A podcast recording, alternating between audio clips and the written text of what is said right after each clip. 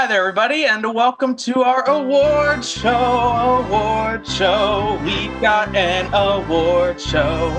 Welcome to the third annual Butter with That extravagant awards extravaganza, whatever we're calling it this year. It's the first one to ever have that theme, though. So there's uh, Yeah. there's something new. Yeah, can we put that to music? yeah, we're gonna have to. Mhm. Um, so, welcome to, as I mentioned, Butter with That's uh, awards extravaganza. Um, as you probably know, we're a movies podcast from Philadelphia where friends come together. And tonight we are talking about our favorite picks from 2020. Uh, 2020 was a weird year, to put it mildly. Um, not a whole lot of movies came out, as you know, compared to every single other year that movies have existed. so we are mixing in some TV with our picks, and you know, I think this in a good way like challenged me to really think about okay i've only watched a few things what were some of my you know favorite parts from these you know few films that i did watch this year uh, but before we dive in how's everybody doing today for the record this is the day where a right-wing mob uh, stormed the capitol building Where terrorists stormed the Capitol Yeah. building. Domestic Yeah. Terrorists. terrorists uh, formed in a mob um, yeah so but in good news the two democratic candidates won the georgia runoffs Mhm. so not a to- total loss of a day I know. I feel bad that Georgia got the spotlight stolen from them by these assholes. Well, I saw that there's a bit of good news uh, that's coming down the pike. That's that in uh, 2022, Michael Keaton is returning to the role of Batman. Hey. to save us all. Just announced uh, today. So I'm very, very excited to see what comes with that. I don't know if it's going to intersect at all with uh, Pattinson's deal. I Mm. think it may be a separate thing, but um, yeah, we'll see what happens. I hope they make him like the Nick Fury of the new kind of whatever DC movie universe they're building. Hmm. Oh, is it like what was the show? Batman Begins? No, no. What was Yeah. the Batman Beyond? Oh yeah, yeah. Yeah, I would be down with that actually. I liked that show. Uh, Batman Beyond and Batman the Animated Series just came on HBO Max. Oh, cool. Whoa, nice. And Mask of the Phantasm also. I've, I've never, which I've never seen the animated movie from Oh. Cool. the animated series. Awesome. Well, let's, I guess, just dive straight into our categories. Uh, we have eight categories for you, and we are starting with the first four, beginning with Best Screenplay. So, would anybody like to take a crack first at what movie or TV show they thought had the best screenplay of 2020?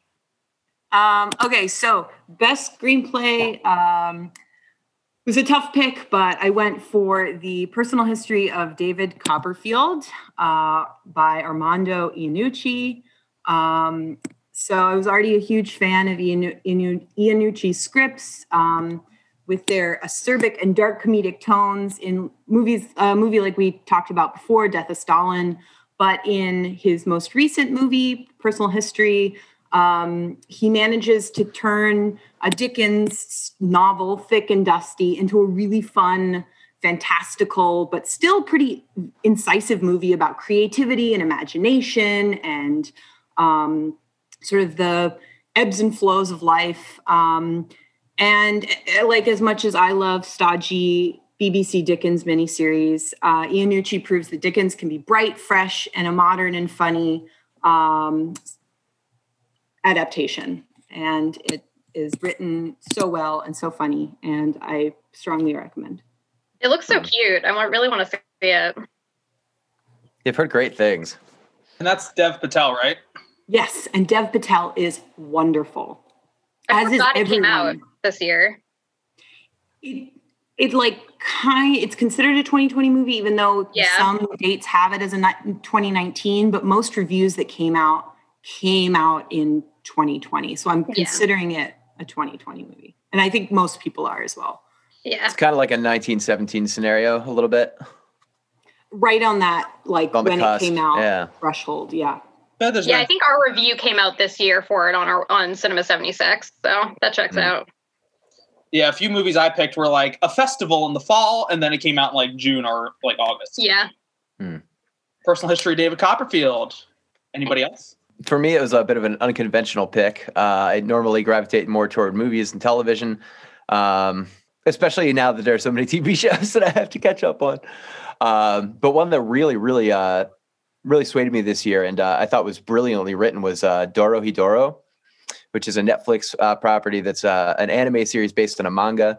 Um, a screenplay by uh, Kyo Hayashida and Hiroshi Seko um, is really is really awesome because it it creates this whole elaborate world um, that's uh, kind of two juxtaposed and intersecting world. One where there is magic and magicians or you know magicians who are kind of warriors in a sense working as pairs warrior magicians yeah and like they occasionally come over to our world where they practice magic which causes like a lot of pollution and a lot of problems and we follow uh, Caiman who is a man who uh, has no memory of why but his head has been transformed into a lizard head and he and his friend Nikaido try to investigate what magician uh, was responsible for it uh, by going into that world we learn a lot about both and it's also framed so expertly with uh, dual characters. Like there's so many partners that are involved um, and explored in a way that's like a romantic. It's just very much like healthy trauma bonding and like helping each other and like uh, discovering more about each other and their their like platonic but very uh, specific love for one another and even the villains are really charming. So I thought it was just expertly written and really one of the more captivating stories that I've seen uh, in a long time. So I would recommend checking that out for sure. And that uh, Dorohedoro, by the way, uh, D O R O H E D O R O, uh, which when translated loosely means mud sludge. I think it's so cool. That reminds me. Oh, sorry. I was going to say, I think it's cool how Netflix has really made like tons of like really cool anime content, like original anime content. For sure. Yeah. Uh, Dave, I meant to tell you that I saw Akira for the first time this year. Ooh. Which was an experience. sure is. God, I love Akira though. I really liked it, but oh my god, like even it was like maybe a month ago I saw it, and I don't even know if I could like really explain what I saw, like not even being that divorced from it. So, but I I really enjoyed it. After watching like stuff like Evangelion this year and everything, I'm like, okay, cool. I'm getting like some of these like pieces of like anime kind of parsed together for me, which was nice. So, did it make you want to buy a motorcycle? uh, kind of, yeah. Except I know I would be really bad at riding a motorcycle. I would not look as cool as they do in that like opening scene. Yeah. So I decided to go with um, I'm Your Woman, uh, which was written by Julia Hart and Jordan Horowitz. Uh, they're married. Jordan Horowitz produced La La Land. Um, I'm Your Woman is available on Amazon Prime. Um, it I know I mentioned this before, but it stars uh, the woman from Miss Maisel, who I like always forget her name uh, when Rachel Brosnahan. I always forget her last name. Um, but yeah, like I talked about it a little bit. It's kind of like um, Goodfellas from the perspective of like the woman in the relationship and just like what happens when her life is upended because of like her husband's like goings on. Um, it's really really interesting and engaging but there are so many moments that are just like characters talking and delivering information or parts of their history that are like so beautiful and engaging and i really love a film where i feel entertained by just watching people talk because um, i think sometimes that's some of the best parts of movies for me is just watching people like react to each other um, there's this scene where she like the Rachel Brosnahan's characters had like a terrible night. She's a mess and she goes into a laundromat and it takes place in the 70s and there's only women at the laundromat because they're the only ones doing laundry. Um, and she just sits there and has a mental breakdown and then like one woman like just like starts patting her like this old woman starts like patting her on the leg and then another woman brings like one of her blankets over and they just take care of her and it's just like beautiful moment of just like a female community that um I yeah, I was like very moved by that. But all of the whole film is like really great. I definitely suggest checking it out. And you said that was on Prime? Mm-hmm. Yeah, it was like my number four for the year. I really loved it. Um, so my pick for best screenplay is the back half of the second season of The Mandalorian. Um, once Ahsoka comes in, the show just like takes off, and every episode I felt was just a knockout. And I really, really loved the Dark Troopers. I I love Moff Gideon. I think that he's awesome, and the whole lore behind the dark saber is I, I just I just loved it and what they did with that final episode. I I really appreciate it. I don't want to spoil it for anybody, but that final episode, how it mirrors a scene in Rogue One, just mwah, chef's Mhm. kisses. It's so so good. Bill Burr's episode is like really like lodged in me. That was That yeah, was amazing. great Yeah. episode. Yeah. like a, Yes. a character who I didn't really care about at all in the first season, who then you Yeah. get back and then has this like one of the best scenes in the entire series. So strange to see Bill Burr in Star Wars. It freaks me out.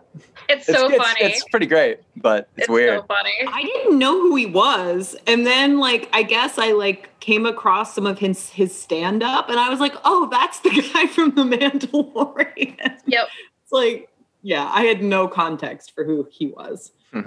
I forget who made this video, but somebody made a uh, SNL intro parody video, but with all the comedians who are in The Mandalorian, saying like this is Oh, like yeah. the ultimate cast of like SNLs and The Mandalorian, like in an alternate universe. It was pretty- And then it ended with Taika Waititi as IG-11, uh, as like the host of the. Oh yeah. Oh yeah, because um Horatio Sanz is in it, and I was just Mhm. listening to him on um uh, Comedy Bang Bang. Um, he was on it with Ben Schwartz, which was like so hilarious. But I never recognized him. In that first episode, when you just see like the blue fish guy, Garrett was like, "Oh yeah, that's Horatio Sanz." I was like, "Like what? How am I supposed to tell? Like he's just got like all this rubber shit on." Awesome, great pick, Sam. Uh, well, like Sam and Dave, I also picked a TV show for best screenplay, and my pick was season four of Big Mouth, uh, a Netflix Oh, animated yeah. show. Uh, written uh, season four is written by Nick Kroll, Andrew Glo- um, Goldberg, Jennifer Flackett, and Mark Levin. Uh, Big Mouth is always it's one of my favorite shows on TV right now, and we were so excited for season four to come out this fall. And I think every season the show has gotten better, and you know it really handles all the side characters really well uh, and really is such a great representation of what it's like to be in middle school, what it's like to go through puberty, what it's like to make best friends and lose best friends. Um, and it just has a stellar voice cast. Um, Jason Mantzoukas is one of my favorite comedians out there, and he is so funny as Jay. And him and Nick Kroll, um, he voices a ton of characters in the show, but he has a relationship with Lola, who is just like one of the funniest characters, uh, one of my favorite characters ever. And so season four, I think, was just such a knockout, and uh, I can't wait to see what season five has in store. And they also recast one of the uh, biracial characters, who was voiced by Jenny Slate. Uh, Mhm. recasted her as one of the writers who was brought in for season five. Um, so the eleventh hour, they sort of because Jenny Slate, a yeah, white comedian, um, she actually said, "I don't." You know, feel comfortable voicing Missy anymore. I want to give this role to somebody who can better represent her vocally and you know who she is. And so it was cool to see you know a pretty big show make a huge change like that.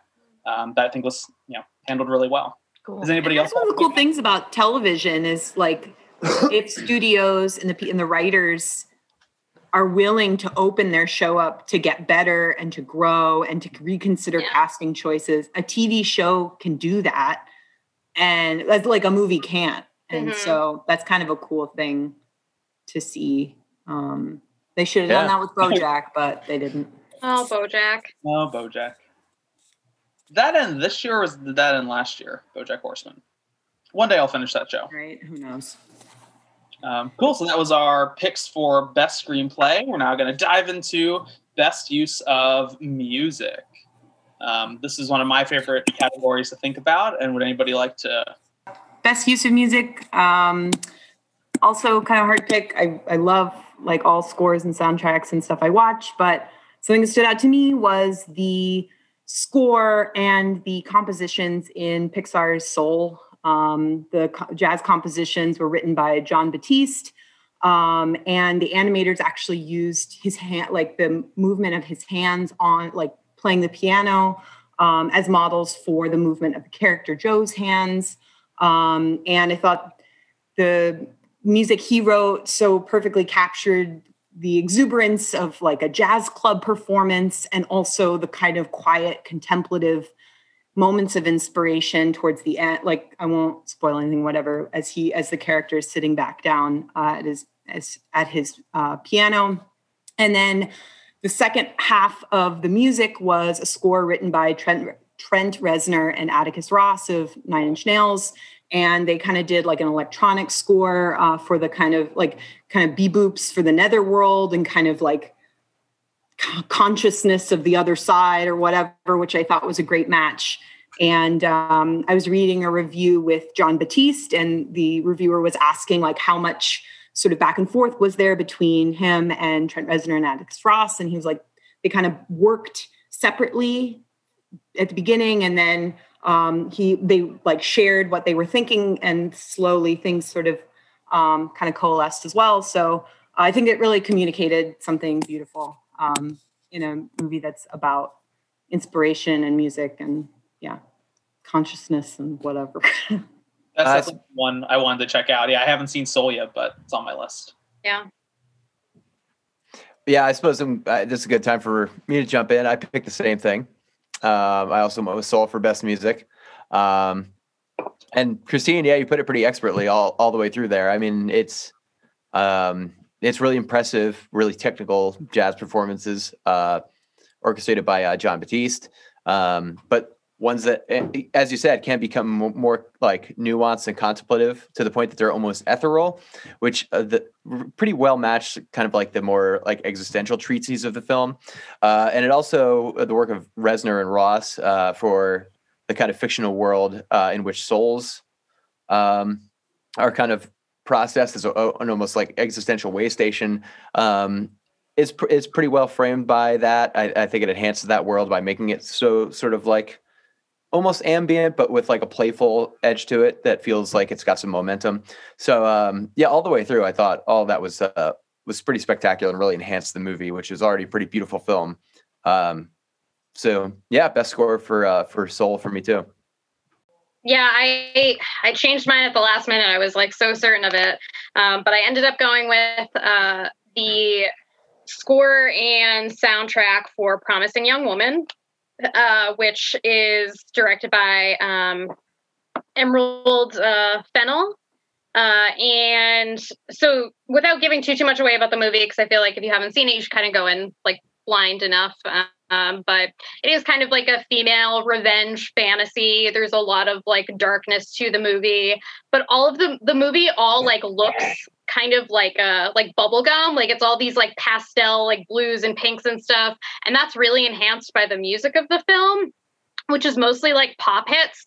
Um, so there's a lot of like club music, and then there's um, this amazing um, rendition of "It's Raining Men." But then there's a scene with um, the main characters, and they're in a drugstore, and they start singing along to um, the Stars Are Blind by Paris Hilton, if anyone remembers that hit from back in the day. Ooh. And it was like such a fucking throwback. And it's so funny for like the scene because it's like Bo Burnham is like one of the main characters and he's just like such a good like physical comedian. And so watching him also like sing along to Paris Hilton's really funny. Um, but really like the most fucking beautiful part of this movie is um, Anthony Willis does a like um, orchestral version of Britney Spears' Toxic uh, at one of like the key points of the film. And it just like, it's so good. Like the violin uh, yeah there's something like very like violent about the way it sounds and like with what's about to go down and it's like amazing yeah so good I watched an interview actually with her and Carey Mulligan and Bo Burnham, and she was like, I sent Carey uh, a playlist to get her into character. And Carey Mulligan was like, Toxic was on it twice. so she's like, I guess I really have to embody oh, that man. song. It feels it for sure. I really liked that movie. Yeah. Um, I okay, so I want to preface all my further picks by saying I basically watched nothing this year. it was mostly just cr- true crime documentaries or I don't even know. So I'm picking from a very, very small list. However, um, my pick for best use to mu- use of music or sound is Birds of Prey, specifically for the end fight scene that uses Barracuda, and it's all the women fighting, and you know the one part where they stop fighting, be like, "Oh, do you have a hair tie?" Blah blah blah. I loved that so much. It was so rad, and I've always said, okay, so um something that our job had us do once was pick a walk up song and my walk up song was barracuda so i I really deeply related to it. It was so good. I just saw that for the first time a couple weeks ago and I loved that movie. But like when we were talking about best use of sound, Garrett and I were like, I don't know, Birds of Prey is a really good pick. Like that soundtrack is awesome, especially with all the fight scenes. Yeah, I'm so glad. Oh, that's such a good pick, Sam. Uh, for my pick, I went with something that's already been mentioned, and that is for my best use of music, The Mandalorian, um, composed by Ludwig Göransson, a Swedish composer. Um, specifically, season two. I mean, season one also had really great music, but I feel like season two it melded so perfectly with like the John Williams style, but making it something more modern. Um, I loved especially the Dark Trooper theme that was in the last episode, um, and then using a not to spoil anything, but using a very familiar theme when a very important character comes in at the end, and the way that he's able to use kind of like past and present Star Wars music to make something of his own, while also creating this very distinct Western feeling Mandalorian music. Um, one of my favorite discoveries of 2020 was this uh, Spotify art, this artist called um, Closed on Sundays, and he makes lo-fi um, renditions of songs. And he made he's he has an amazing Star Wars playlist, and his Mandalorian lo-fi um, rendition is absolutely amazing. Um, so yeah, for me, Mandalorian is the best use of sound in 2020. Interviews with him in his studio. It's so great. There's just like he's just I mean he has this like amazing studio with like a bunch of stuff, but he was talking about how he came up with the the Mandalorian's Yeah. theme, and he's like, I just bought, I just ordered some recorders off the internet, and he pulls out just like a school recorder and starts playing And It's like, oh, I know he's a genius, but like, I was like, oh, so that's all it is. Sometimes it's just that simple little thing. yeah, it's great. My cousin told me this sounds ex- if you were to play Stairway to Heaven on the recorder, it sounds exactly like the beginning part um, of the Mandalorian theme.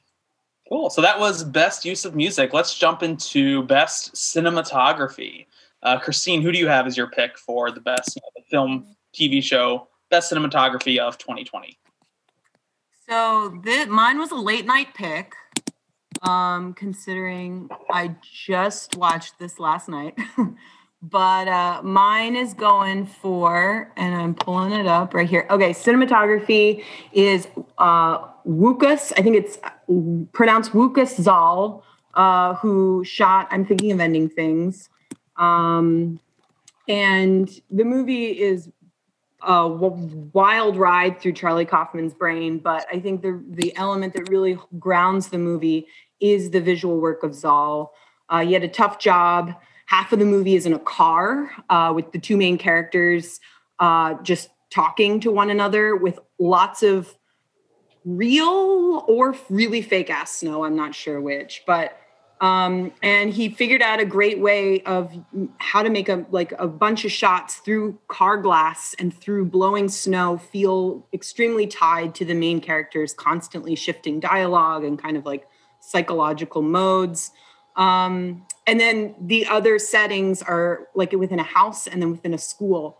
And those are shot beautifully. There's some dance sequences at the end that are shot so beautifully. Um, some beautiful like dance one shots in like a corridor. Um, and I looked this guy up, and it turns out he was the cinematographer for Cold War, which was Poland's submission uh, in 2018 for uh, the Academy Awards, which I love. It was beautiful. So he knows snow. He really knows how to shoot snow. So that's that's my pick. Do you remember our old question for? This is like two years ago. Was the snow real? Yeah. Mhm. Many questions. I'm I have my theories scene to scene what's real snow and what's fake snow. But he had to shoot through both of it. I sometimes think about Christine, your pick of Snow Day for that theme, and about how the snow was used from what a sewage treatment plant or something. They like got the water from. I think Dave, you found Dave found that uh factoid that it was like like garbage snow or something. It's kind of just yeah. It was like used. It, it creates water out of like waste, more or less. Whenever I see So snow, they're able to- yeah, I always, I always think of that that little nugget.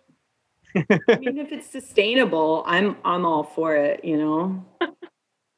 Well, we're still uh, simpatico so far, Christine. I went with uh, I'm thinking of many things as well. Um, there were some real contenders this year. I think um, the, the, animation in Dorohedoro, for example, returning to that was pretty spectacular. Um, there's some really, uh, really playful and really interesting stuff that comes into the fore in Mank, um, for sure. But um, there's something so so striking and haunting about the way this movie's filmed because it, it creates this really claustrophobic sense of atmosphere the entire time. This depending on different settings, it's still everything still feels so uh, almost smothering and uh, so insular in a way that really ties into its themes of exploring solipsism and like the perversion of memory. Um, so I, I, I think uh, other movies were shot really well this year uh, and TV shows, but I hadn't seen anything shot in a way that so perfectly kind of like suits the themes and ideas of it. Um, and and the cinematography being like kind of a guiding force of like metaphorical ethos and stuff and subtext. So it um, it's really the one that stood out for me, and um, one that I, I, I have kind of like mixed feelings about that movie. I think it's pretty sharp. Um, but as I said before, definitely not for everybody. But um, the cinematography is something I think anybody can enjoy, albeit pretty claustrophobic and oppressive at times, but still beautiful. So, kudos. So, there were so many like really good looking movies that I saw this year, uh, but I ultimately went with the TV show for this one. Um, so I picked uh, Rob Hardy, who did who was the, the director of photography for Devs, uh, which is an FX show that stars Nick Offerman. Um, I think Allison Pill is the the other like main character in it. Um, but it's um, Alex Garland's show. Um, it was a mini series that he did. Um, Alex Garland, who did Annihilation as well as Ex Machina, um, which Rob Hardy shot both of those as well. Um, and he also shot, Sam, I was so excited to find this fact out. He shot Testament of Youth. I was like, oh my God, that's crazy. But um, I just I Garland is so talented anyway, and this is like one of the best things I saw this year, TV or movie. Um, but specifically, some of the cinematography of it is just fantastic. There's this really haunting statue of a little girl um, that's huge. That's in so many different shots of the of the TV show, um, and it feels like she's kind of looking down on characters at times. Um, there's this whole scene in a forest where all they have are these little like circular lights around a bunch of the trees, and you just get the shot of Nick Offerman standing under one, and it looks like it's a halo around his head. Um, and then the facility that a lot of the main characters work in is also just like completely gorgeous. Um, yeah, I mean, Rob Blake is super talented, or Rob Hardy, uh, and I'm so happy that he and Garland work together because I think Garland is one of the best uh, minds in sci-fi uh, production now. Um, so they're both very talented, and that show looks fantastic. God, I watched like half of that so far back in this year. It's so good. Forgot. Garrett and I were like, "Can we watch this all in a day? Because I like need to know what happens." yeah, I gotta, I gotta jump back on that ship. Um, so my choices choices for best cinematography, I couldn't really decide which one I wanted to go with. Um, I also picked a TV show, which is The Haunting of Bly Manor. Um, I really loved it. It looked gorgeous. The 80s, it was so, so well done. Um, I also really like how they kind of hide in like ghosts and goblins and monsters in certain parts and how they do um, one scene that's like 20 minutes long. So I think that um, it's seamless. You, you don't even notice these moments, but it's just shot so well. Um, and then the other choice is The Devil All the Time. I, I can't decide if I like this movie or not, but the the movie is all about basically like backwoods, middle of nowhere America, and just how things go wrong with um, in the town. And what I really enjoyed about it was that it's like a seedy kind of movie, and the cinematography made you feel that way. Like, um, there's a scene where Robert Pattinson's like sweating profusely in the church. And like I felt myself getting like anxious and sweaty because of just how like well the scenery went with it and just how like close you get to him and everything. So I I don't know if I could recommend this movie, but if you want to see the cinematography, check it out. I just want to see our Pats doing his crazy Southern accent. I it's it's more the pitch of his voice. Mm, Interesting. That's really Okay. my gears. So for my pick for best cinematography, I was kind of torn between a few different options, um, but I think I'm going to go with my heart and pick uh, the movie Underwater with cinematography by Bojan Bazelli, um, who's a Montenegrin cinematographer. He's actually done a ton of stuff, uh, like Mr. and Mrs. Smith, The Ring, Pete's Dragon, The Six Underground, which was a Netflix movie that came out last year. Um, it's not a great movie, but I think in terms of like shooting a movie that takes place all underwater, creature design comes into play too, the way that the lighting works. It was just a really effective, simple story. And I've realized I've seen like seven Kristen Stewart movies this year. um, I watched all the Twilight year of songs for the first Kristen Stewart. Angels, something else, and then Underground. So it's kind of like the year of Kristen Stewart um, for me. Uh, but I thought the cinematography and the look of Underwater took what could be like a really terrible movie, elevating it into something that I would wholeheartedly recommend to somebody who's a fan of horror, spooky things, Lovecraftian themes. I Uh, dug it. It was. Yeah. I could definitely see it in a couple years making it on like some cult classic lists and something that people Yeah. go back to and enjoy because it came out in January and nobody saw it because nobody sees January movies. Um, The so yeah, underwater. looks great. Yeah, it's pretty fun. It me it was like my number 10 for my best horror of the year uh, when I did my list in October. It's definitely like a B movie, but like it's all entertaining. Like the action starts immediately and you're just in it. It's great. And such a good also we talked about claustrophobia or we talked about it earlier but Yeah. also like the suits and the compression and like the pressure. Like yeah just such a good job of like the literal tension of like your body is going to collapse if something goes wrong and you're just going to turn cool. So that was best cinematography. Uh, our fourth category is best discovery. Since 2020 was so weird we thought we would add this category in as a movie or tv show or maybe both uh, something that we've discovered this year, but not necessarily something that was made this year. So, Christine, you want to kick us off with your favorite discovery of 2020? Uh, yeah. So my favorite discovery of 2020 was um, seeing Tim Curry as the devil in this movie called Legend. Yeah. this might be one of my new favorite movies. It's so good and It's good. bad. Oh, It's so exactly. It's so good and bad. Tori, you nailed it. so good and bad. I am fascinated by this movie for reasons I won't go into at length right now. But one of the highlights is Tim Curry in full devil body costume with Yeah. these massive horns. And it was this costume that like weighed so much and that he like couldn't like there were some issues but but like it was so effective.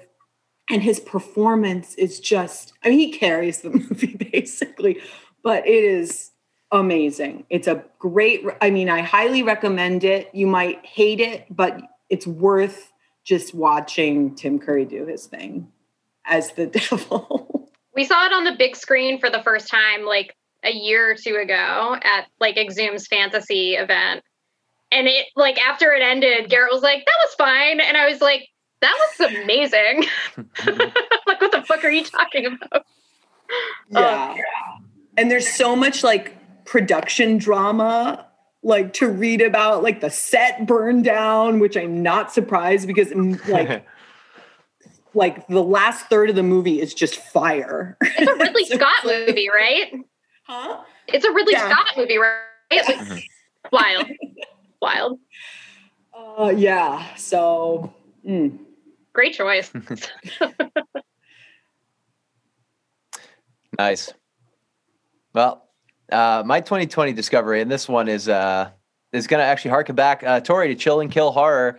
Um, I hadn't seen it until this year. I, I, was mistaken for another movie of the same name, uh, but House, uh, also Hausu, um, the 1977 Japanese horror comedy um, directed by uh, Obayashi. Uh, I, I, I, have seldom been turned on my head the way that that movie turns me on my head. It's one of the most yep. surreal experiences. It's so completely hilarious and like genuinely like completely horrifying at the same time. Um, so many really iconic images. Um, of course, Tori the piano uh, and the cat, among other things. It's just like at, every turn, I had no idea what to expect and was jaw droppingly, like grinningly satisfied every time. Um, so it's just such a ride and such an experience. And I would recommend uh, absolutely checking that out if you have the chance. It's on Criterion right now. Um, but otherwise, it takes a little bit of digging. So, um, so look up Hausu from 77 because it's uh, one of the more wild rides you can take in my experience. And I can't believe that I was 33 when I first saw that movie. Mm-hmm. I think it's still on HBO Max, so it's super accessible. Oh, nice, good. There's some good creepy like uh, Japanese horror on HBO Max for whatever reason, whatever collection they have access to. They got some like really good stuff. Um, cool. So yeah, I was I had trouble with this, so I just um we just did like our favorite discoveries for Cinema 76. So I had like a top 15 of movies that I picked from, um, which included things that some of you guys had uh, turned me on to, like Moonlight. And of course, Sam Over the Top made my list because life will never be the same after seeing Over the Top. Um, and there was one director who I wanted to put multiple movies on because we watched a bunch of his stuff this year. And I felt like I needed to just pick one thing of his. But uh, my favorite discovery of the year was David Lynch himself. Um, so I had watched David Lynch before. I'd seen like the first two seasons of Twin Peaks, among some other stuff. Um, but he's such a weird director, and some of his stuff doesn't feel like super accessible. And so I don't think it was until we um, this year we watched um, Wild at Heart, uh, which I loved.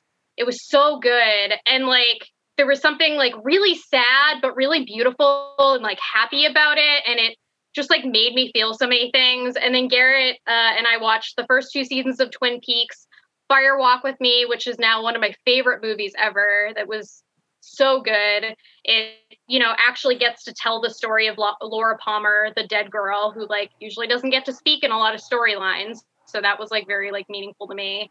Um, we watched season three, which was really great, and then we also watched uh, Mulholland Drive, which I had never seen. So um, I really just discovered like it felt like when I discovered Cronenberg a few years ago, where I just like discovered a director who just I loved the way like my brain felt after I watched some of their stuff and like what I latched onto.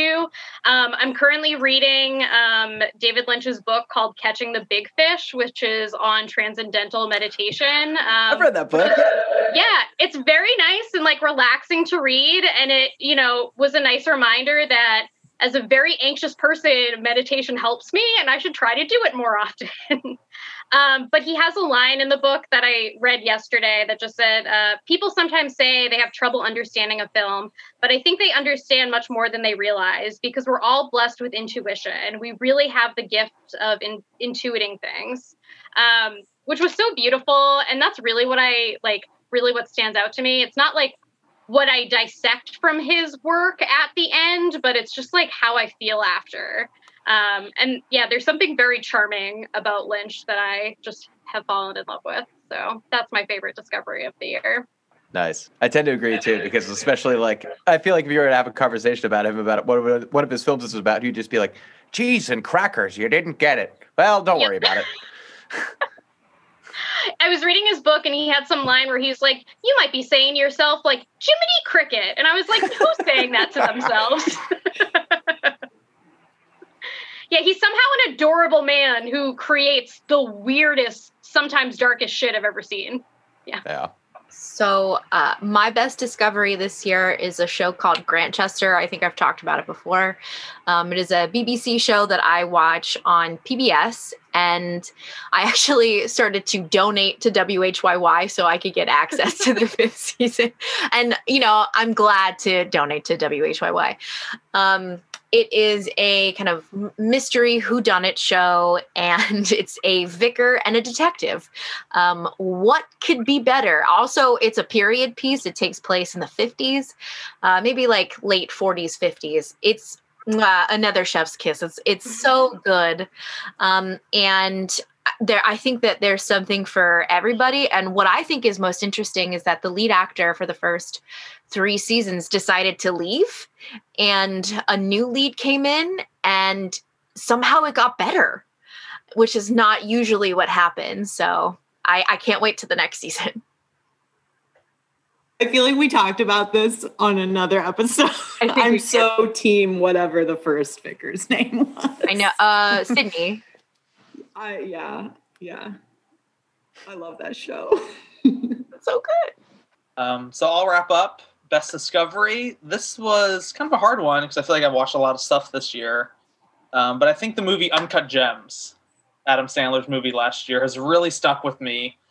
Um, that movie is just a wild ride, and I really want to watch other work that the Safdie brothers have done. Good Times is on Netflix, which I haven't watched yet, but I want to. It's good. Um, I just have to prepare myself for it. But uh, Uncut Gems really surprised me, and I really feel like it was not overhyped for me. Um, like going in, I just truly did not know what to expect. And Adam um, Adam Sandler delivers what I think was one of the best performances of last year in that role, and has like the scope of like an epic like Greek tragedy. It's kind of how I felt about it once it ended. Uh, and the scene at the end when the guys are kind of like locked in the in between room at the jewelry store, and he's watching the Celtics game, and the ladies going to the casino. Like the, that whole movie is just so well done. Uh, Kevin Garnett, NBA player, delivers an amazing, great performance, which you yeah. wouldn't really expect from an athlete. Um, so I think my favorite discovery, movie wise, was probably Uncut Gems. I'm really glad I watched that this year, and I wish I wish I watched it last year because it probably would have made the award show last year. Well, let's get started with uh, category number five. Uh, Christine, what was your favorite performance of 2020? Uh, so my favorite performance of 2020 was Michaela Coel and I May Destroy You. Uh, oh, I want to see big that. recommend for this show. Um, and I was just blown away by Michaela Coel's performance. Uh, and I, I found a quote of a review I really loved from Vulture uh, by Angelica Jade Bastien.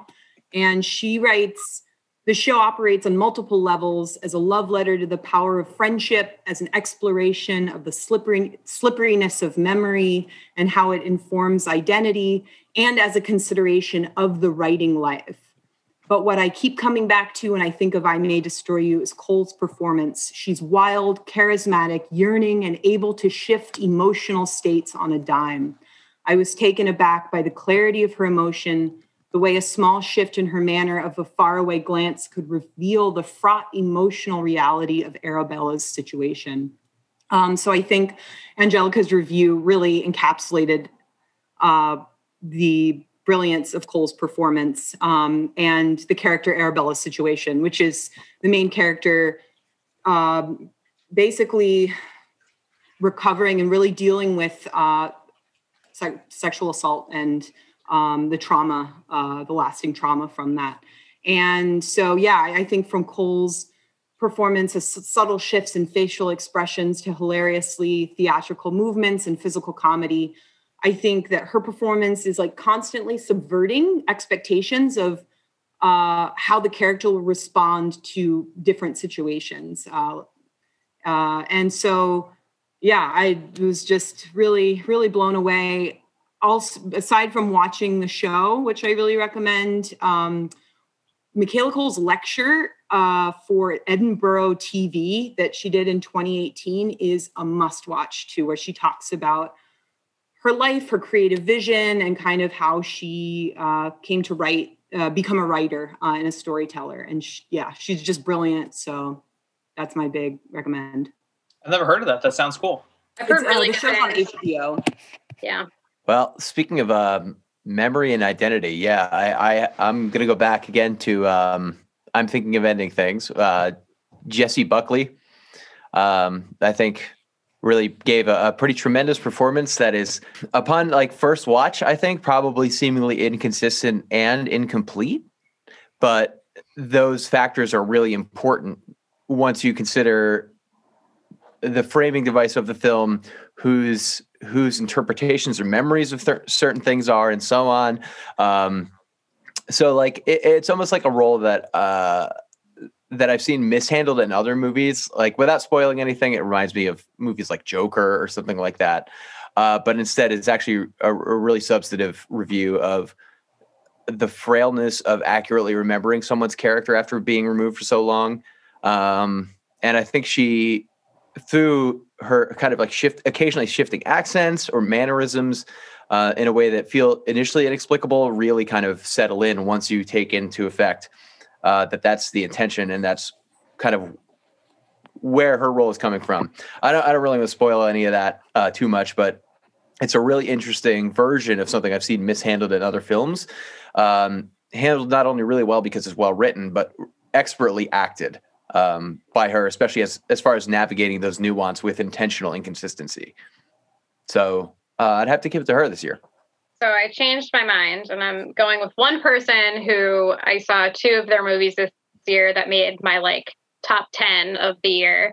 Um, so I'm going with Elisabeth Moss uh, both for The Invisible Man and for Shirley. Um, Invisible Man was one of the first movies I saw this year and one of the few I saw in theaters, and it was such a good theatrical experience. But um, so much of that film works because she is so good in it, and she's you know portraying this ca- character who has been in like an abusive relationship for a really long time um, and i know that like um, she and the director like did a lot of research to make sure they handled that well and you really do feel that in her performance um, which just makes the end of that movie like so much sweeter. Um, that movie like really rocks and she's so good in it. The opening scene where she's like trying to escape from the house of her abuser is one of the like scariest scenes i have seen ever. Um, definitely definitely this year. Um, and rewatching it, like that fear still resonated a lot. Um, and then she plays uh, Shirley Jackson in Shirley, um, which um, I had read some Shirley Jackson like in school, but, but she was never like um, you know one of the people like one of the writers I like really um, wanted to seek out. and after watching Moss's performance performance. I read a lot of Shirley Jackson this year, which was really awesome, which was like another really great discovery. Um, but she's so much fun in this, and she's like kind of evil in it too. And um, she and the actor who plays her husband um, just really bounce off each other really well uh, in this very dysfunctional, unhealthy relationship that they're in. Um, yeah, Moss like had a really great year, um, so I was excited to see two of these movies. She was also in the kitchen that I think came out this year. What was it? Um, The Kitchen. Oh, I think that's the movie you were thinking of, Connor, earlier. Yeah. yeah. Mm-hmm. Yep. Yeah. Career just keeps just ascending. I'm so proud of her. She's so great. Every time I see her, like uh, stills of like her and Mad Men, I'm like, oh my god, she was such a little baby, and now she's like grown so into this like like an amazing actress. Yeah she was so good in us also last year. Yeah, so fun. Um, okay, so my awards, I'm I'm splitting it again um, because I had to. So the first, it's real that I'm awarding this to him, but you know, take it with a grain of salt. So uh, Chris Evans did Defending Jacob this year, and I thought it was so good. I was so proud of him, and it's a good show. Uh, it changes the book ending a little bit, and every episode you were like, God, should we be defending Jacob? Should we not be? And I just think that he did a really good job. Um, it wasn't his first time being like a father a father or a father figure, but um, I think that he did it really well. Um, and then what I would say I really give the award to is Sacha Baron Cohen for the trial of the Chicago Seven. I really loved that movie a lot, and I was really surprised by his performance. It was so good and so funny, but like right where it should be. And my mom told me about this movie and she was like, It's something that I lived through. You should watch it. And, you know, she didn't say it like this, but she's like, You know, that Borat asshole, he was really good. And so he was. He was. Everything about that is so mom. Yeah. I, It's I- wild that he Yeah. had such two opposite movies. Well, I guess political movies, but like tonally two way, way opposite movies come out. Yeah, I, I haven't. I need to watch the Trial of Chicago Seven. It's really good. Eddie Redmayne is in it, and uh, I didn't realize it until like halfway through, and I was like, "Oh my god, that's been Eddie Redmayne the whole time."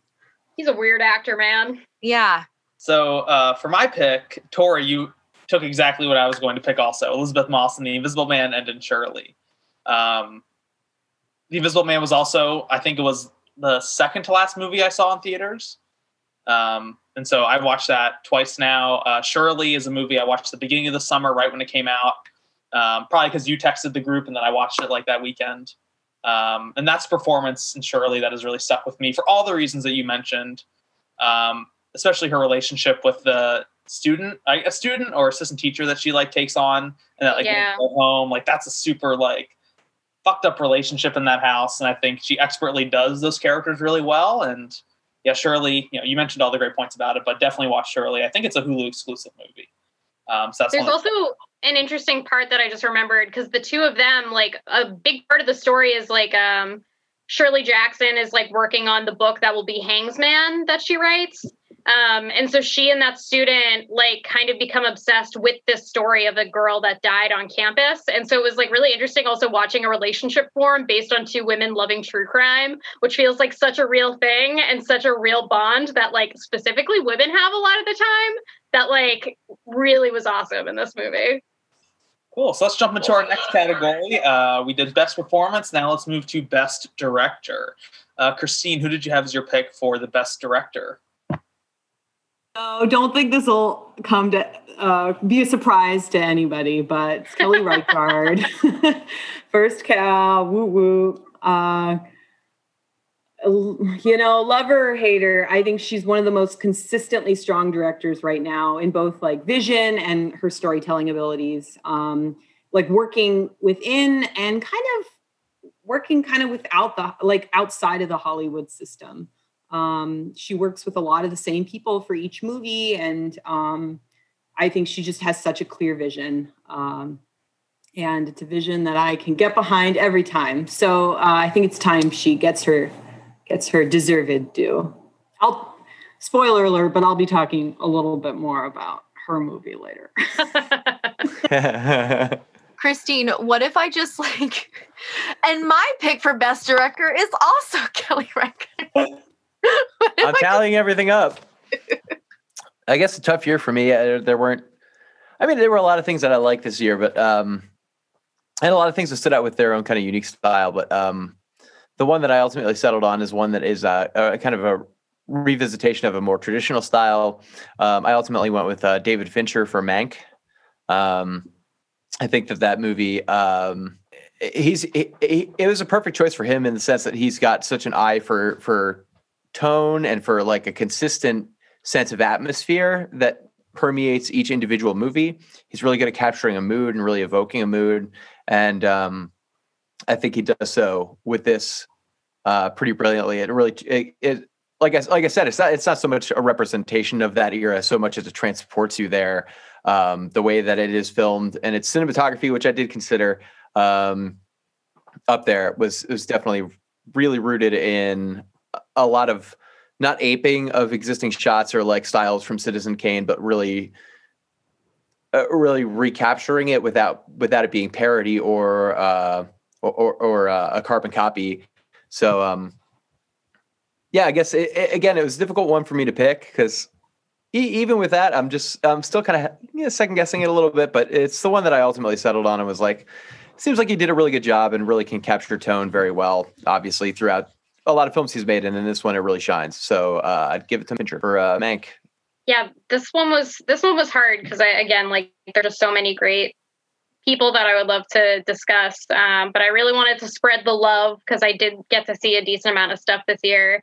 Um, so for best director um, one of my favorite movies of the year the last movie i saw in theater i picked um, i might butcher her name uh, Céline Sciamma for portrait of a lady on fire. Um, technically it might be a 2019 movie, but it wasn't released into the Ritz until 2020. Um, but I know a couple of my friends saw it last year. Um, my editor, Ryan from Cinema 76, I saw him at the film festival after he saw this movie. And I was like, How was it? And he was like, it's so good that I'm mad about it, which is like so true for, to this movie. Um, it's you know it's got everything it's this beautiful period piece that also has this really amazing love story at its core. It looks gorgeous. It's like is filmed on like an island in france. Like everything about it is so beautiful. Um it's shot like impeccably. Um, just like certain close-up scenes of like the two main characters faces are like really striking at different moments. Um, and yeah, there's like again, there's this gorgeous love story that made me sob my eyes out at the end of the film. Um, but there's also, you know, a really interesting core to the film that's based in like Greek mythology, um, and also this like island and community of women that is like portrayed in the film as well. Um, yeah, everything about this is gorgeous. I love this movie. It was my number one until I changed it at the very last second when I posted my list. But uh, yeah, this is definitely one of the best movies. Um, and she is such a talented director. I would really love to see more of her stuff. Um, I know the main actress uh, when they were at an award ceremony in France, uh, like walked out of the theater when Roman Polanski won like a lifetime achievement award. So I was like, yeah, fuck yeah, these baller women and their amazing movie. Like they should walk out on this piece of shit. Um, so yeah, really, really amazing. How did how did you watch it? I saw I it in like theaters. It was the last one I saw. Oh, it was the last movie you watched in theaters. Okay, it was. Yeah, yeah, yeah. It was on Hulu, um, but I just bought it because there, there, was a Criterion sale uh, and it was fifty percent off. So, uh, my roommates and I, we literally just watched it, and it's still on Hulu. Oh, cool. Um, so I also had trouble picking best director. This was because I, I didn't really see anything that was super stand out. So I'm kind of cheating a little bit and just going with the movie that I enjoyed the most, which surprisingly was the trial of the Chicago Seven. So I'm going to give it to Aaron Sorkin. I really am obsessed with this time period of history. You know, it's the DNC in 1968. And um, I think that Sorkin did a really good job of meeting the political with the social and doing flashbacks and flash forwards. So I, I I'll give it to him with the caveat of there's probably more out there that I haven't seen that's better. I didn't realize that was Aaron Sorkin. Me neither. I I love Sorkin too. Corey, once again, you picked my pick. We picked the same pick as well. Oh my god! I really loved Portrait of a Lady on Fire. Uh, for once again all the reasons you laid out. Um, it feels like, and of course every movie's done this way, but this one particular felt like that every shot was meticulously planned down to like the millisecond of what it was going to look like. Uh, for a movie that could have been kind of you know boring, a little artsy fartsy, really has a huge heart to it. These two women coming together. Um, I love this kind of like communal of witches, lady witches living on this island, um, and ultimately the real tragedy that is rooted in uh, the tale of Orpheus and Eurydice, which just like I'm a sucker for Greek mythology. So that kind of tied in, and you're like, why is she showing up like this in certain scenes? And at the end, like I was in tears at the end for you know s- several times um, in this movie. But what got me the most was uh, the long shot like what feels like a forever shot at the very end is you know as the closing moments of the movie um, just really got to me. When she's in the art gallery at the end you know every part of this movie just really uh, hit home for me and i can't yeah there's i can't recommend it more. Connor i would love to re- to read a review that you write of any it could be any movie but the title is just a little too artsy fartsy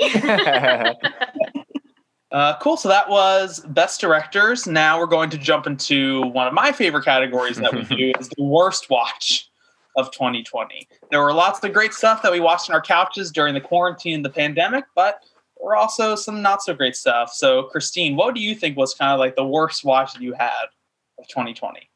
Well, I I've watched a lot of shit this year, but I think sort of the shit that rose to the top um, was a movie that my friend insisted that we all watch on New Year's Eve when we're supposed to be celebrating the end of this god awful year, only to be brought down with the worst movie ever made, which was 2020's Dolittle.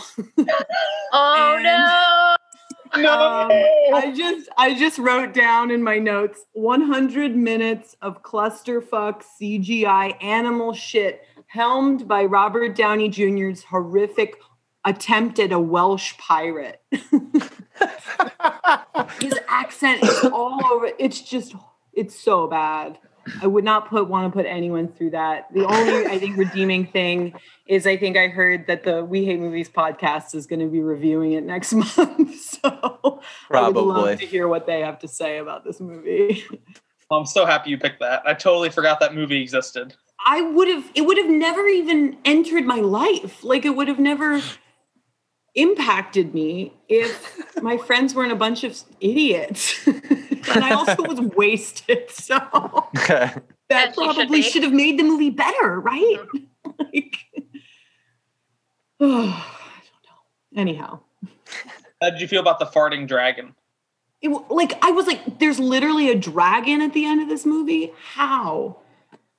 Christine DeSille actually harkened back to something we talked about once before. Um, the one that really stuck out for me, and uh, I saw a lot of stuff this year that was really bad, but I went back to go see stuff from older years. The only thing that I saw this year, though, that was really bad enough to catch my attention as a really bad movie was uh, The Wrong Missy. Oh, the Netflix movie, right? Yeah, it's uh, know Tyler uh, Spindel at the helm of a, uh, a Happy Madison production, which is kind of persona non grata for me.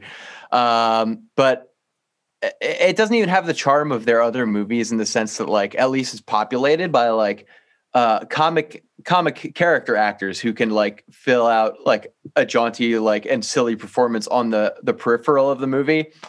Like this one was just pretty much uh, what's her name? Um, Lauren Lapkus. Lauren Lapkus. It's pretty much her having to carry the whole thing. Like David Spade has just like the deadest eyes I've ever seen. Like so, like he forgot that you're supposed to act with your face.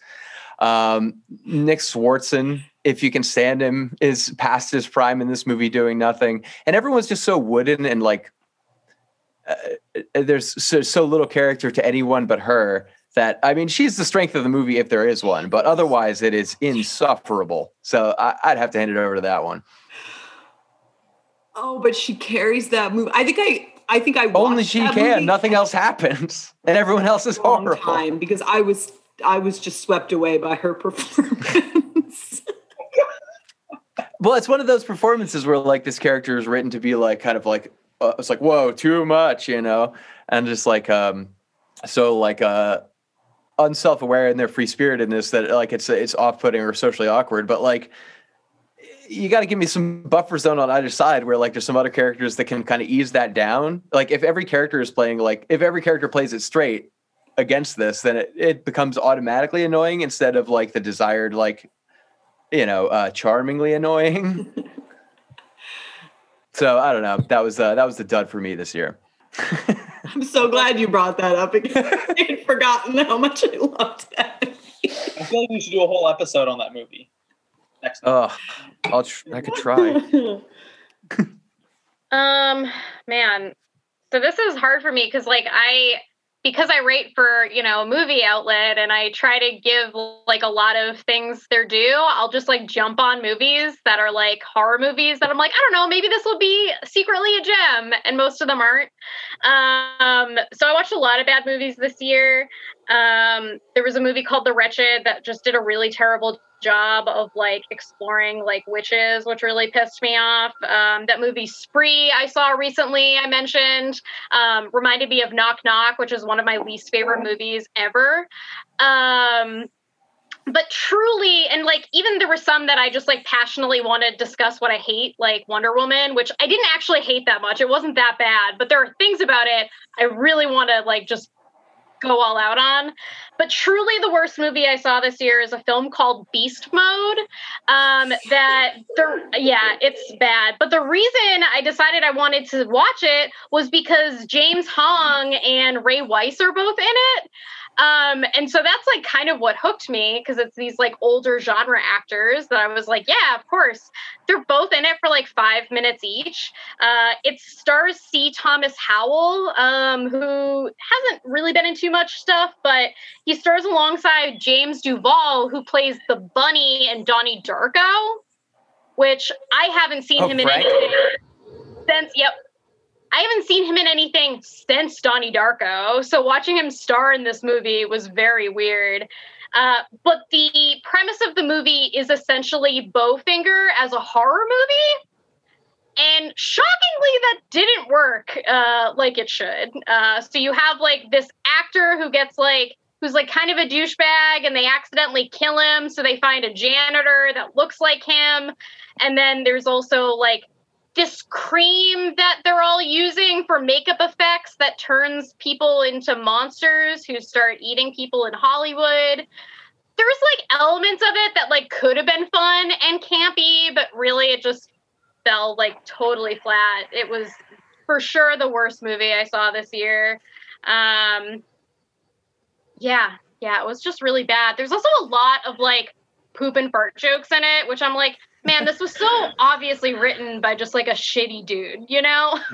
like, it was really unfortunate, especially since there were some like decent actors in this film. What a dumb title. Be- what is it? Beast? What Beast horror beast? Beast mode. Beast mode.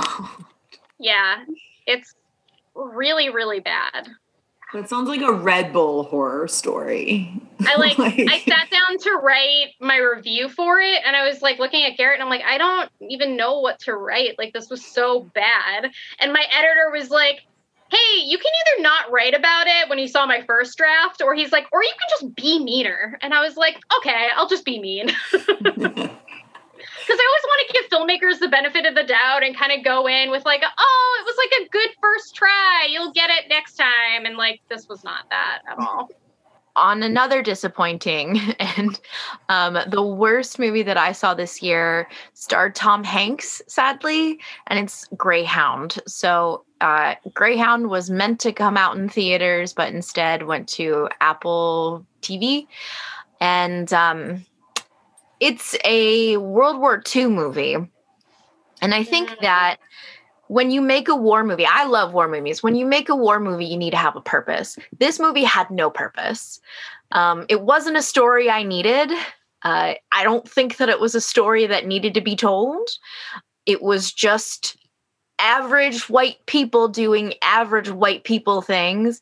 Um, you know, obviously they're in a war and they're doing like um, important stuff, but it, none of it really felt extraordinary that I needed to know about it. Minkus from Boy Meets World is in it, and it is so funny. It's his. It's been like more than a decade since really like Boy Meets World was on, or I really watched it. But I'm always like, is that Minkus? So it's it really took me out of the movie. if that's the standout moment of a movie, I- I, IDing heard this. Minkus. it's it's not good. I had to restart it three times because I got so bored, and I was like, "No, I'm gonna finish this movie." The whole premise is that um, Tom Hanks is a captain of a ship, and he is afraid of water. Basically, it like that it, choice, man. it serves no purpose. It's all about like fighting um, the German subs. Whatever, whatever. I didn't need it. I think it's th- this is Tom Hanks' first movie that he wrote, right? Oh. Yeah, he was the, yeah, he's the sole screenplay credit. Huh. Oh, Well, he shouldn't be writing. well, he had a rough year. Dads love this movie. That's He, he did have a rough year. yeah and it came out like right after um i th- i don't i think he had hosted snl from his home oh no. Hmm. and i was like, he's got that oh, other movie coming out, right? Like a western. Yeah. Yeah. I get a lot of his movies confused, I just realized. You said he was a captain, and I was like, Captain Phillips? Sully? Like, He's in too many movies. he's in too many movies. I think that's the He's- problem. Yeah, he needs to start thinking about his legacy. Like he needs to start saying no to projects so he, Yeah. you know, ends his career on a high note. We were listening to the show Blank Check, and they were doing Robert Zemeckis movies. And so we were listening to the one where they were talking about Polar Express, which is just so funny to listen to. But like the whole original concept for that movie was that Tom Hanks was going to play like everybody, and he still plays a lot of characters, but he was supposed to play like every person in that movie. It's like instead of being John Malkovich, it's being John Hanks. Oh man, so bad. Ugh. I mean, I speaking of Robert Zemeckis, I laughed so hard, and I'm thinking of ending. Yeah. it's directed by Robert Zemeckis. Oh, that's a great in joke, which isn't meant to be a jab. He says it's a whole thing, but like it's really funny. So for my worst watch, I was between two movies, but I ultimately went with the one that was the last theatrical experience that I had, and that was Downhill. Um, the Will Ferrell Oh no. remake of Force Majeure, which Christine said is a wonderful classic French film. Um, but this was absolutely, utterly disappointing. I was going through the list with uh, my fiance Alyssa today, and she described it as that's the movie that a um, like marriage counselor would tell like you need to have a date night, you need to go out more. The couple then sees that movie and then decides they need to divorce and like Mhm. actually finalize it. Um, it is totally flat. I think it does a really terrible job of representing what like marital struggles are like and how like kids are used in like marital fights. It's just like a totally surface level film that ends super abruptly and totally unsatisfyingly. And like Will Ferrell, you know, I know Sam, you hate him, um, but he doesn't do any of his like funny sticks. Like I would at least appreciate it if it was like a Will Ferrell movie that had some like enjoyment level level out of it, but he's totally flat. Julia Louis Dreyfus tries to do like something, but ultimately gets really terrible direction. Um, the whole movie is just downright terrible, and it sucks that that was the last movie I've seen in theaters, and that it couldn't be Invisible Man because that movie was a really cool one to see in theaters. That's my worst. I don't know why there's something particularly terrible about like when American filmmakers decide to remake French movies that just never works out well for them, you know? Imagine what Portrait of a Lady in the would look like if remade by know, someone. There's a movie I really liked called Starbuck, that's a French movie, and then they remade it with Vince Vaughn and they called it Delivery Man. It's the movie where he has like a thousand kids, which they make into a slapstick comedy where in the French version like meaningful and nice. And then I was like, really? You're gonna make this a Vince Vaughn movie? Okay. I think it's a Swedish movie, not a French movie. But, it, but I think there are parts of it that are in French. But Mm. American remakes across the board just suck. Yeah, that old boy remake. Good lord. oh, I forgot that they did that. Yeah, that was a mistake. You're better off forgetting it. I think that brings us then to our final category, number eight, the best picks of the year, our best watch, our favorite thing that we've seen this year. And Christine, why don't you kick us off? All right, uh, I'll I'll be quick. Um, oh, my pick is First Cow. surprise, surprise. Um, I've heard it's wonderful. well, so like I, I found a, another quote from a review that I really liked uh, by Adam Nayman, who um, Dave had showed us a book that he written, and I love his articles. Oh, in the Ringer. P.T. Anderson book. Yeah. Yeah, so he's a great writer, um, and I think he sort of encapsulated uh, some nice thoughts about the, the movie. So the movie opens with this quote uh, The bird, a nest, the spider, a web, man, friendship. And that's the opening title card. And Nayman writes, um, that's a William Blake quote that leads Jonathan Raymond's 2004 source novel, The Half Life, and also is the opening for um, Reichardt's movie. And Blake's thesis is that solidarity is a naturally occurring phenomenon from which human beings make their home. As a movie that posits genuine self sacrificing friendship as the apex of humanity, as well as a survival technique in a world ruled by dog eat dog impulses. Um, oop, that wasn't a complete quote. I must have deleted the rest of the quote. He essentially says that it's it's a genuine movie. Um, and I, I love his focus on the sort of message of partnership friendship and solidarity in stark contrast with the individualism of capitalism and brought on by sort of this first cow brought to what's now uh, what's now Oregon uh, in the 1820s. And so I think Reichardt just beautifully presents this tension between the two characters, um, King-Lu and this uh, character named Cookie, and their bond, their friendship, um, and how sort of they get wrapped up in in sort of the competitive system brought about by the by this cow uh, providing this scarce commodity of milk.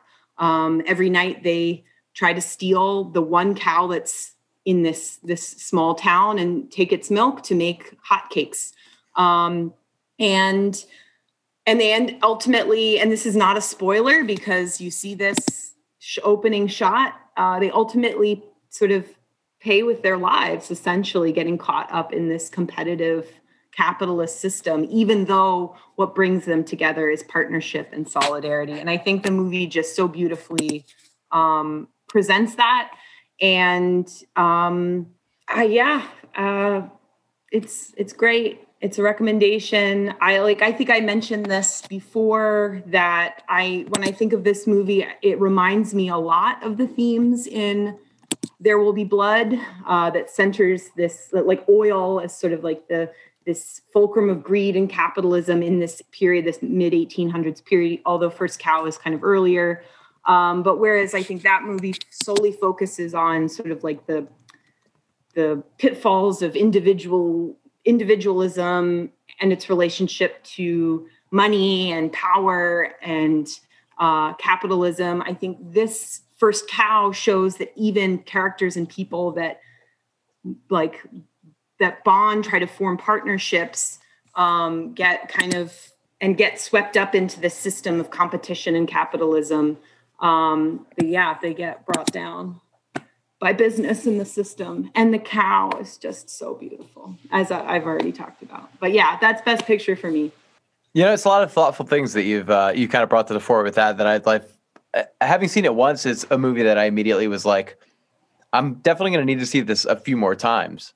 I, I, will admit, this is a quick side note, that there were some criticisms that I've heard about the costuming. And upon rewatch, I will allow that, I will actually allow conversation to be had about the particular costumes. I can understand the critique that some of the costumes make it feel um, like some peripheral characters are representative as, as opposed to being given like, like, there's I won't go into it, but I'll give I'll give I'll allow that uh that critique.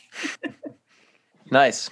Well, I guess that teased me up and um you know, going with again an unconventional choice for me for this year. Uh, a lot of movies that I'd liked, a lot of movies that uh, I thought were fine, but one that really, uh, one, one series actually, television series that still stood out for me as a kind of the top contender for the world I found myself most immersed in and most interested in. Uh, and his presentation uh, would go uh, once again to uh, Dorohedoro. A fantastic, as, as, I, as I mentioned before when describing um, his screenwriting, uh, uh, it's just sort of like a fantastic world building experience uh, that introduces you to a world that is the likes of which I'm not familiar with and is really, you know, pretty unique and pretty standoutish. Um, but all of it really ultimately rooted in paired characters and their their dynamics and the bonds that they share and the bonds they develop as characters. Um, there is a, a is Caiman, our protagonist, who again mysteriously has a lizard head and has to figure out why, with the help of his good friend Nikaido, um, who um, may or may not be involved with magic as well. Um, there are the the people that are paired in the magic world because of something called the Blue Night, where you basically assigned a partner um, almost like a buddy system for when they enter the the Hole or the real world, um, and how important that character bond is. And that's explored through the characters of Fujita and Ebisu. And Ebisu might be one of my favorite fictional characters of all time as of uh, as of the show rolling out.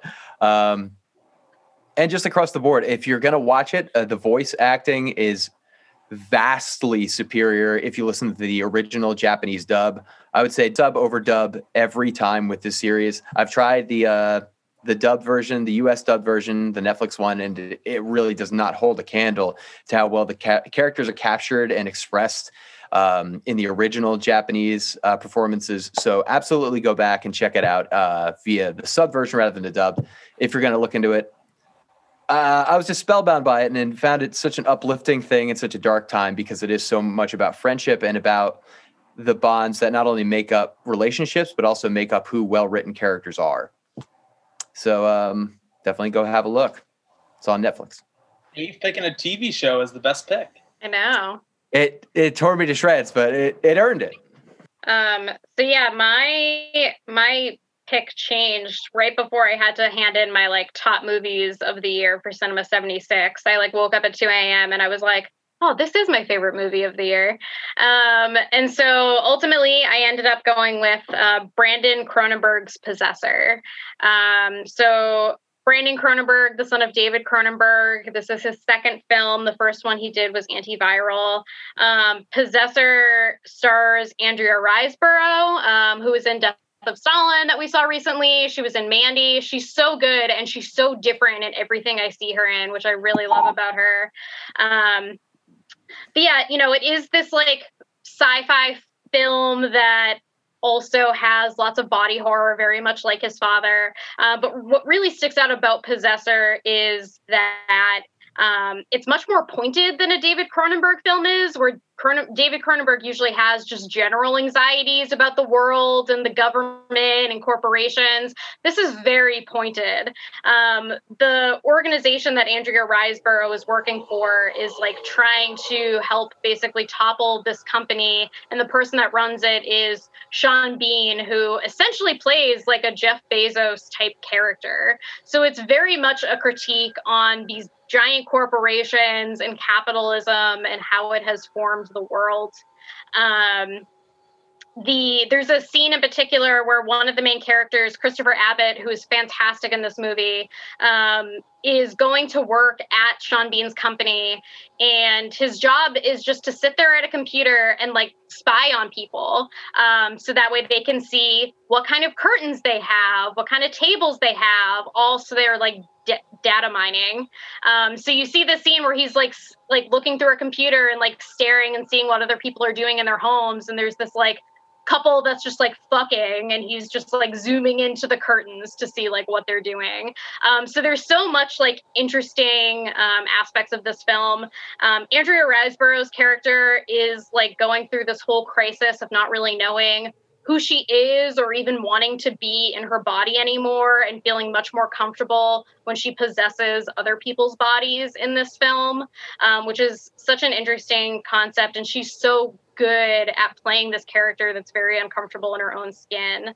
Um, the music for this film is also really fantastic. Um, the composer is Jim Williams, who did uh, the music for things like Raw, as well as doing a lot of um, uh, Ben Wheatley's films like Kill List and A Field in England, uh, which are all really great too.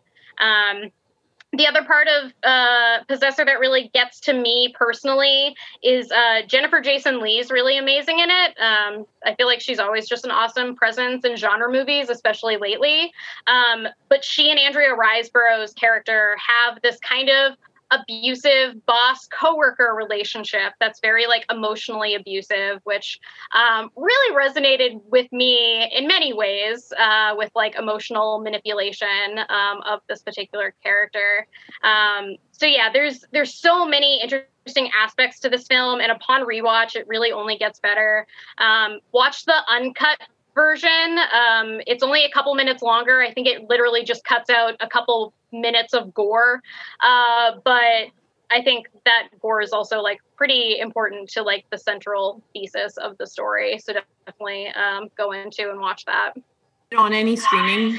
Um, I don't think it currently is. Um, Garrett and I bought it on Blu-ray because we loved it so much. Um, Actually, you might be able to rent it on like Amazon or something, but I don't think it's like fully available for streaming yet. Yeah, it looks like you can rent it on Amazon, but yeah. Um, so my pick for best movie, this is it's a little different. So I picked this movie because of how I watched it, and this is a movie that we've talked about quite a bit tonight. Um, I picked Invisible Man. Um, I watched this with my roommates at the very beginning of quarantine, and I remember everything feeling so um, so uncertain but almost in in a fun unknown way and just enjoying spending two weeks at home with my friends um, the people who i was living with and the the four of us together we just watched invisible man. And you know tori you mentioned how stressful that first scene is. I like my butt was clenched the whole time. And we were all reacting to every single scene. And it's just like i look fondly back at those moments. Um, there's not many good things that i can take from 2020 but at you have to find the crumbs of happiness and and that is one Yes, Invisible Man is so good. I can't wait So for good. the larger dark universe they're going to build from Invisible Man. Yeah, it's crazy that I think that's only Leigh Whannell's second direct like film that he directed, which is crazy to me. That movie looks so good. What was the other one? Uh, he did um, Upgrade, That's right. Okay. which I I also really enjoyed. But man, there's like such a big difference between those movies. Yeah. So for my pick for best watch, uh, this is a movie that I've watched a few times now. I think I've talked about on the podcast quite a bit. It is Blow the Man Down, uh, Prime movie that came out in March. Um, this movie really, for me, could have also fit in almost any category that we've talked about today. This movie is firing on all cylinders. Uh, written and directed by Bridget Savage Cole and Danielle Krudy. Um, follows these two sisters who live in Maine um, who you know there's elements of true crime generational trauma community trauma uh, badass grandmothers who are like really in charge of the community. Um, the performances the writing the dialogue the music um, it has this like cool element of like these sea shanty greek chorus people um, who like sing the song blow the man down and other songs like throughout the movie. Um, I don't want to give away too much for spoilers, uh, but this is a Prime movie, so it's available on Amazon Prime whenever you want to watch it. Um, the epitome of what I think is like a cold movie because it's like winter in Maine, a funeral. Um, it just hits a lot of the notes I'm a real sucker for. Uh, so, Blow the Man Down, definitely my favorite movie of the year. One that I typically watch every couple of months. Rewatch. There's always just so much more to dive into with that film. It's got a real Coen brothers feel to it, which is pretty fun. Yeah, the way that like violence and comedy like intersect is yeah definitely. Yeah. Cool. Yeah. Um, so that is all of our eight categories. Uh, Dave, I know you were keeping track of the nominations. So as we've done in the past two episodes, you want to give us a rundown on kind of what we've been sharing out? Yeah, sure. So I mean, we've been keeping tabs on um on our nominations and uh, trying to kind of like tally up ones that have more than uh, more than just one suggestion. Although that being said, I think uh, it's interesting that this year because you know it's been so hectic, we've been so scattered, and it's been so new for all of us. We've all kind of been away from each other in a sense, but we've all had an opportunity to like explore different things and and bring them all to the table. So I think we covered a lot of ground today, which is really cool. Uh, maybe more so than we've done in previous years, actually. I think probably because we haven't been experiencing films together in a physical sense. Uh, but it has allowed for a broader conversation, which is really cool. Among those, ones that were brought up more than once um, would include uh, two mentions of Portrait of a Lady on Fire, two mentions of First Cow, two mentions of Shirley, two mentions of Soul, two mentions of Dorohedoro, and two mentions of The Mandalorian. Uh, now there are two uh, that actually got three, um, and those three mentions went uh, in part to uh, first. I'm thinking of ending things, and also Invisible Man. So those are uh, the most uh, most spoken of movies, not including our worst category uh, recommendations for the year. I think The Lighthouse last year won it, right? With like five mentions or something like that. It was up there, I believe. Yeah, Sounds right. which I stand by. Um, as we're wrapping up, does anybody have any final shout outs? Because I know I have a few. Um, so does anybody have any picks that maybe just missed the cut or things that have really been comforting them that don't, you know, aren't being nominated? Anybody kind of have any thoughts there? Because I know for me uh, personally, Criminal Minds has been a real um, source of joy in my life in the past couple months. Seasons one through twelve are on Netflix. Um, Alyssa and I basically watched seasons three through twelve within the span of just a couple of weeks. Um, then I went back and watched uh, season one with Mandy Patinkin, who's one of my favorite actors and Broadway performers, who's really good in Homeland. He actually left Criminal Minds because he didn't like the like network work, and then just did Homeland, which is kind of similar to Criminal Minds. Uh, and now seasons 13, 14, and 15 are on Hulu. Um, so I even think I hear Alyssa watching that right now in the other room. Uh, so Criminal Minds has to get a shout out. And season 13 is the best yet. I always Wow. thought an interesting article might be is it dialogue from Criminal Minds or are they Cannibal Corpse lyrics? Oh my God, that's amazing. Um, I have a couple that I want to shout out. Just general movies that I really enjoyed this year that I didn't get to to mention. Um, the Rental I really enjoyed quite a bit, um, as well as The Wolf of Snow Hollow. Um, were both like really amazing horror movies. Um, the score for Gretel and Hansel is really good. It was like gonna be my pick. Um, it's by Rob R O B all caps. It's like one of the most haunting things I've ever heard. I listen to it all the time. It's like now my creepy like Halloween music that I play. Um, and then also, um, I Garrett and I watched Palm Springs when it first came out on Hulu, and that was like such a fun, like goofy comedy. And I think Andy Samberg has really gotten th- us through a lot of like shit this year, just because he's so funny. And we watched watched a lot of Brooklyn Nine Nine, uh, but man yeah that movie like really helped us get through like our first quarantine lull uh so really enjoyed that I love J.K. Simmons in Palm Springs. yeah so fun So, kind of going off of that note, um, so uh, one of my the runners up that I had for best performance was actually Cristin Milioti from Oh, Palm, cool. Palm Springs. I thought that was a breakout performance. I Like I know Yeah. she's been in other stuff, but I, I had never seen her in any in any other things, TV shows. But I thought she was amazing. Like as a comedian, as like a performer, she was great. Um, so I'm excited to see more stuff from her. this was not going to make any of my categories, but I think that it's a fun movie. Um, Enola Holmes, I really enjoyed watching that. I think Millie Bobby Brown did a, a great job, and um, Tom, who was a guest on this podcast once before, informed me that the family of um, what's it, Arthur Conan, Conan Conan Doyle. Doyle, yeah, um, is like suing Netflix because they made Sherlock Holmes too nice. wow Yeah, the Nice Holmes is not in um is still copyrighted. Is not in the public domain yet, apparently, which is weird. But he was played by Henry Cavill, and I was just like, oh, so good. The scene when he goes to the tea shop and the woman who runs the like kickboxing class is like, "Well, you can say you don't care about politics because it like doesn't affect you." Like that was such my like favorite scene in the whole movie. Mhm.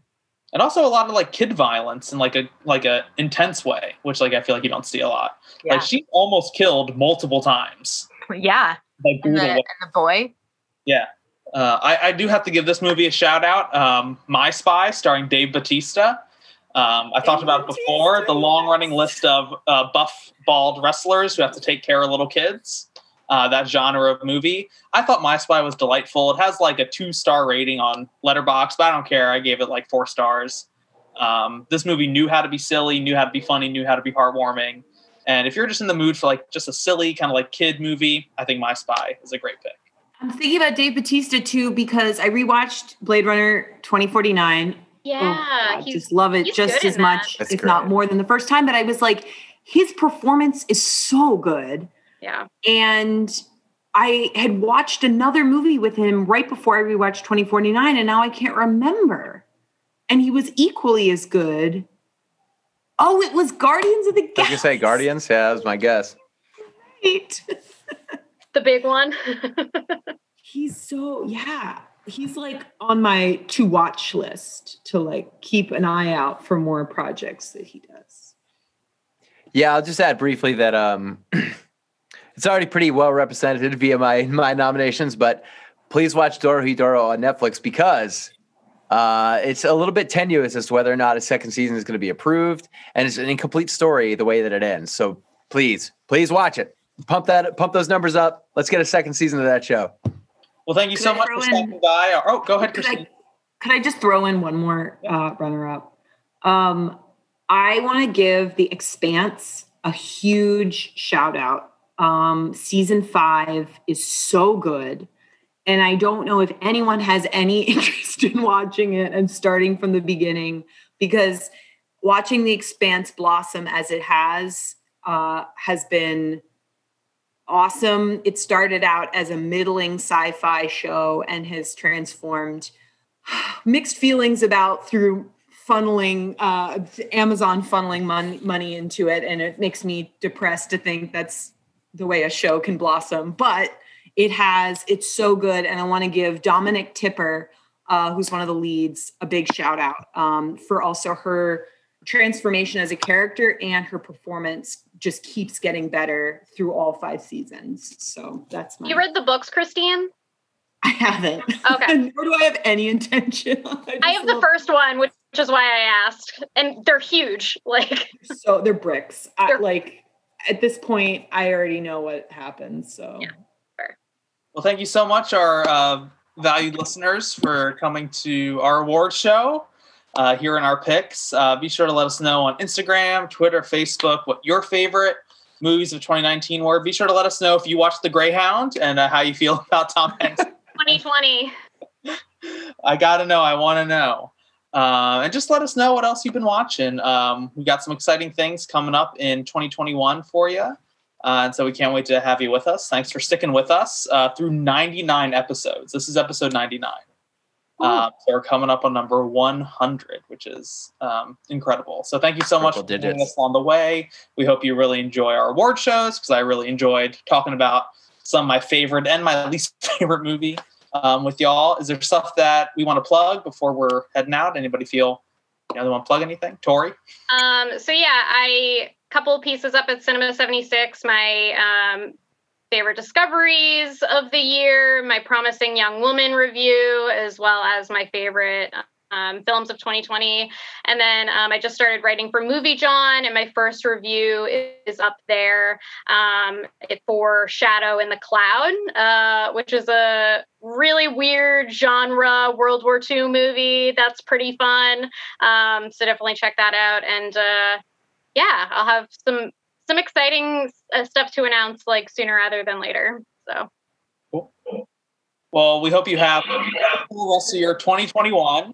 It's gotten off to a interesting start, um, but hopefully things will be all uphill um, for this year. And be sure to keep listening. Let us know what you're watching, what you're really liking or not liking. Uh, we can't wait to share what we're going to be watching for the rest of 2021 with y'all.